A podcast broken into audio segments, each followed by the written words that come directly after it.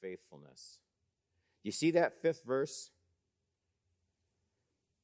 Next to them, so you're listing all these faithful builders. That's all they're doing. They're not fancy. They just put the block in. There, another row. Besides all those faithful people, you have these words, 3 5. And next to them, the Tekoites repaired, but their nobles would not stoop to serve their Lord. I'm not so happy that God records my laziness as well as my faithfulness. So the Holy Spirit, think about this distinctly names and singles a group of people out. Technically, they had not done anything evil. They didn't rob any of the other workers. They didn't take off with other people's wives. In fact, they didn't actually do anything to hinder the work of others at all. Here's the problem they simply didn't put their hands to the work themselves. And God says, there's their name right there. Right there. And so these reminders of God's attentiveness to individuals, right down to the recording of their names, it's to help us live our Christian lives mindfully, to keep our destiny before us, never to merely please people, not to be one thing in public and another thing in private. After all, God didn't need to write down those names so he wouldn't forget. God is not suffering from any form of dementia. He remembers absolutely everything perfectly. Why are the names there? Well, he wrote those names so we wouldn't forget their permanent testimony, either to faithfully serving the Lord in some regular fashion or the punishment of ignoring what God has placed at our hand to do. Both are recorded in this text. We get it from Jesus too. I buried your talent in the ground here. Remember?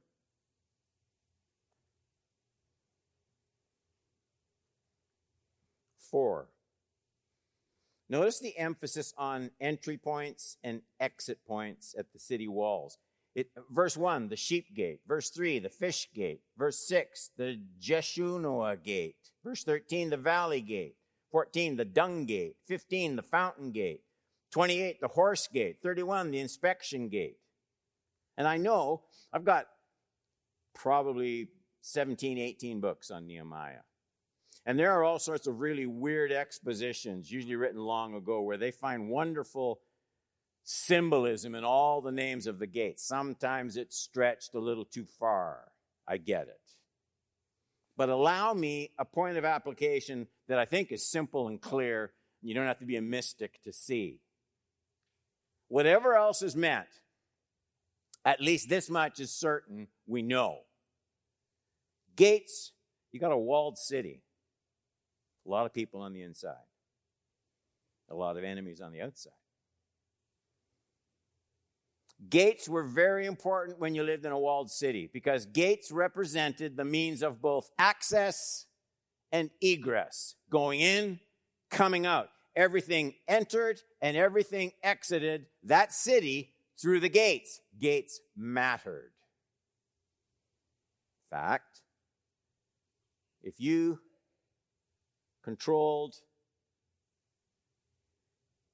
anything about the city, it would be by keeping the gates. You control the quality of life inside the city by how you manage the traffic at the gates. Now think about a life. A city could be ruined by what it allowed in. It could be ruined by what it refused to put out. And I think you can see the point of application to the rebuilding of our lives because the scriptures actually do talk a great deal about the gates of my life. The things I allow to enter and the things I allow to leave are crucially important to the life inside my heart. So, A, There are things we allow into our lives to our own destruction. You know these verses Matthew 5 29 and 30. If your right eye causes you to sin, tear it out and throw it away. It's better that you lose one of your members than that your whole body be thrown into hell. Yes, Jesus is the one who talks the most about hell, not Paul, Jesus.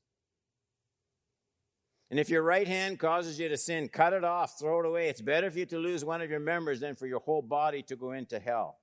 And I want you to notice the emphasis on the, the first entry points. Find your weakness, discover the things that bring sin into your heart.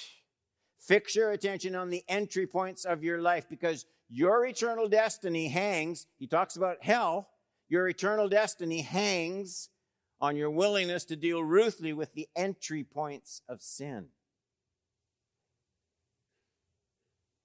Matthew 13, 22. As for what was sown among the thorns, this is the one who hears the word, but the cares of the world and the deceitfulness of riches choke the word, and it proves unfaithful. Have you ever seen close up I don't know how often it happens. Have you ever seen close up somebody swallow something in a restaurant or at a table and look like they were choking? How many of you ever seen that? I saw it close up. I saw it with my brother, my old second oldest brother. It was in a restaurant. And he could not get air. And he was turning red, and somebody came and grabbed him. I didn't. Somebody came and grabbed him and did the Heimlich thing. And, and he was, I thought he was checking out choking. Choking's a terrible thing. You can't get air.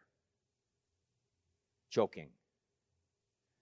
Jesus says the cares of life and the love of money, that's what they're doing to your soul. Just choking the life out of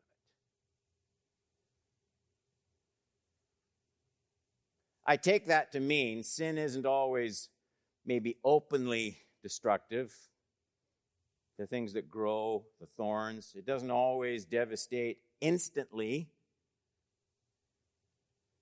Here's another one the things we let into our lives. Ephesians 4 26, 27. Be angry, do not sin. Do not let the sun go down on your anger. Give no opportunity to the devil. That word opportunity, the Greek word is topos. Anybody think of an English word we get from topos? Think of a map. Topography. Topography. It's striking. Like a place on a map. Paul is warning if you if you cherish anger against anybody, if you hold on to it, it's like it's like saying, Here, Satan, this place right here. A place.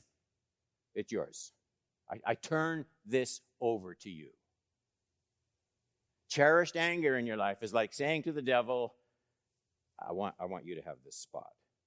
Topos. Topography. I'll give you that geography of my life. It's yours.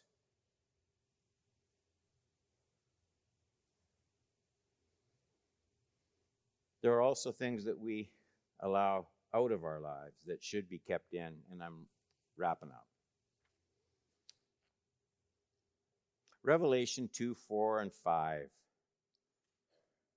are priceless words where Jesus looks at a church, a specific congregation that Jesus looks at.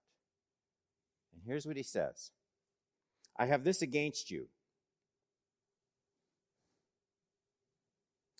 You've abandoned the love that you had at first. Remember, therefore, from where you have fallen. Repent. Do the works you did at first. And then the warning if not, I will come to you and remove your lampstand from its place unless you repent. So, so, those words are a specific warning to a church that had done a lot of things right. This is a church that had kept a lot of things out that it was supposed to keep out. You can see it in, in Revelation 2 2. Same congregation. I know your works. your toil, your patient endurance, and look, how you cannot bear with those who are evil, but have tested all those who call themselves apostles and are not, and found them to be false. Here's a church that has kept false teaching out. And that was good. Jesus said it was good. They kept it out. They were watching it, they were monitoring it, they were observing it carefully, and they kept it out. But while that was happening, there was something that they let slip away.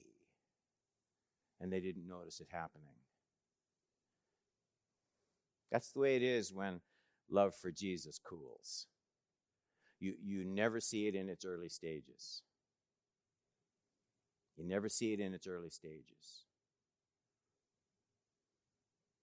You have moments, don't you? I, I, I search my heart for them where you think of, am, am I at the same place where I was here or I was then or at that stage of my spiritual walk, that stage where God was working in my heart in this way? Am I, am I still there? Am I losing ground? Am I cooling off? You don't have to, you don't have to have any false doctrine. It's just the temperature of your soul. Jesus looks at this church. You've left, you've left your first love. You let it, you, you didn't keep it in, you let it out. Gates.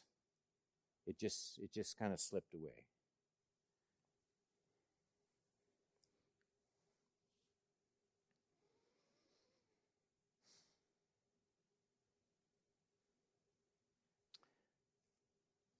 Here's something else.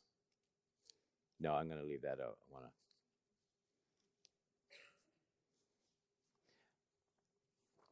Paul says our lives to be full of good works.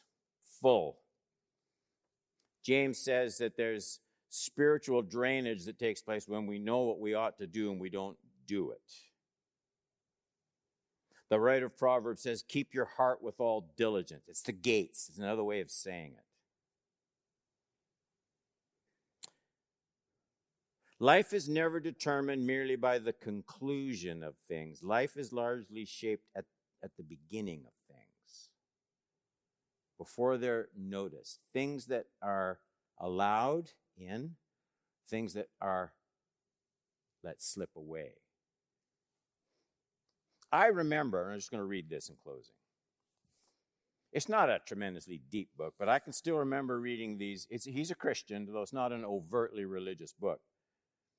Jim Rohn's book, The Formula for Failure and Success. And I, I wrote it down Listen to these words. And then think about gates. The things we let in that we shouldn't, the things that slip away without our notice. Failure is not a single cataclysmic event.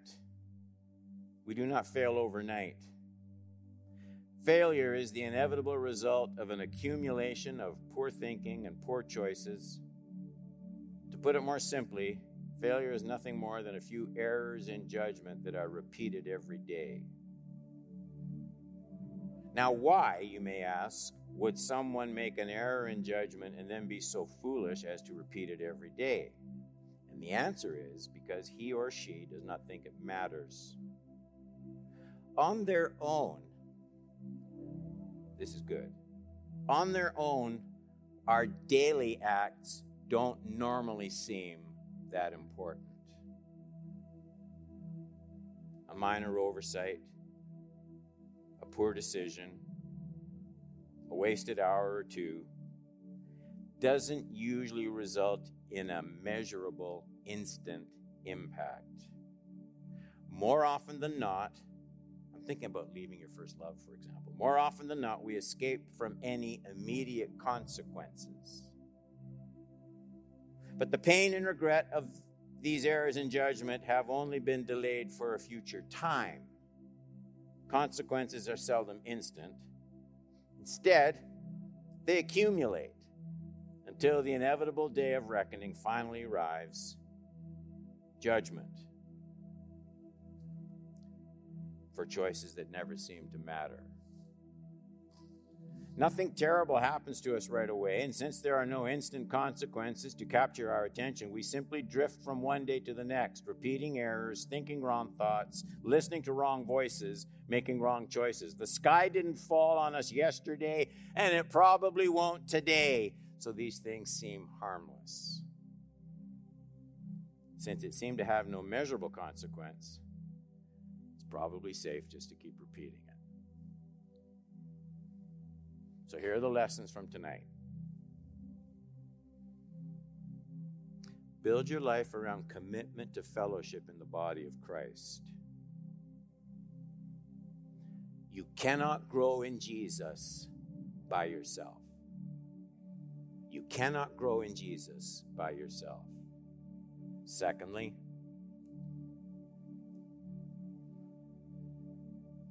Remind yourself of a God who records names. Faithfulness matters, even if nobody else praises you for it. Carelessness is destructive.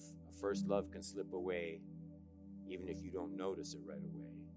And third, watch the gates. The things you allow in in the first steps, the things you allow in, the things you allow to slip away. And that'll keep God's glory on the rest of your life.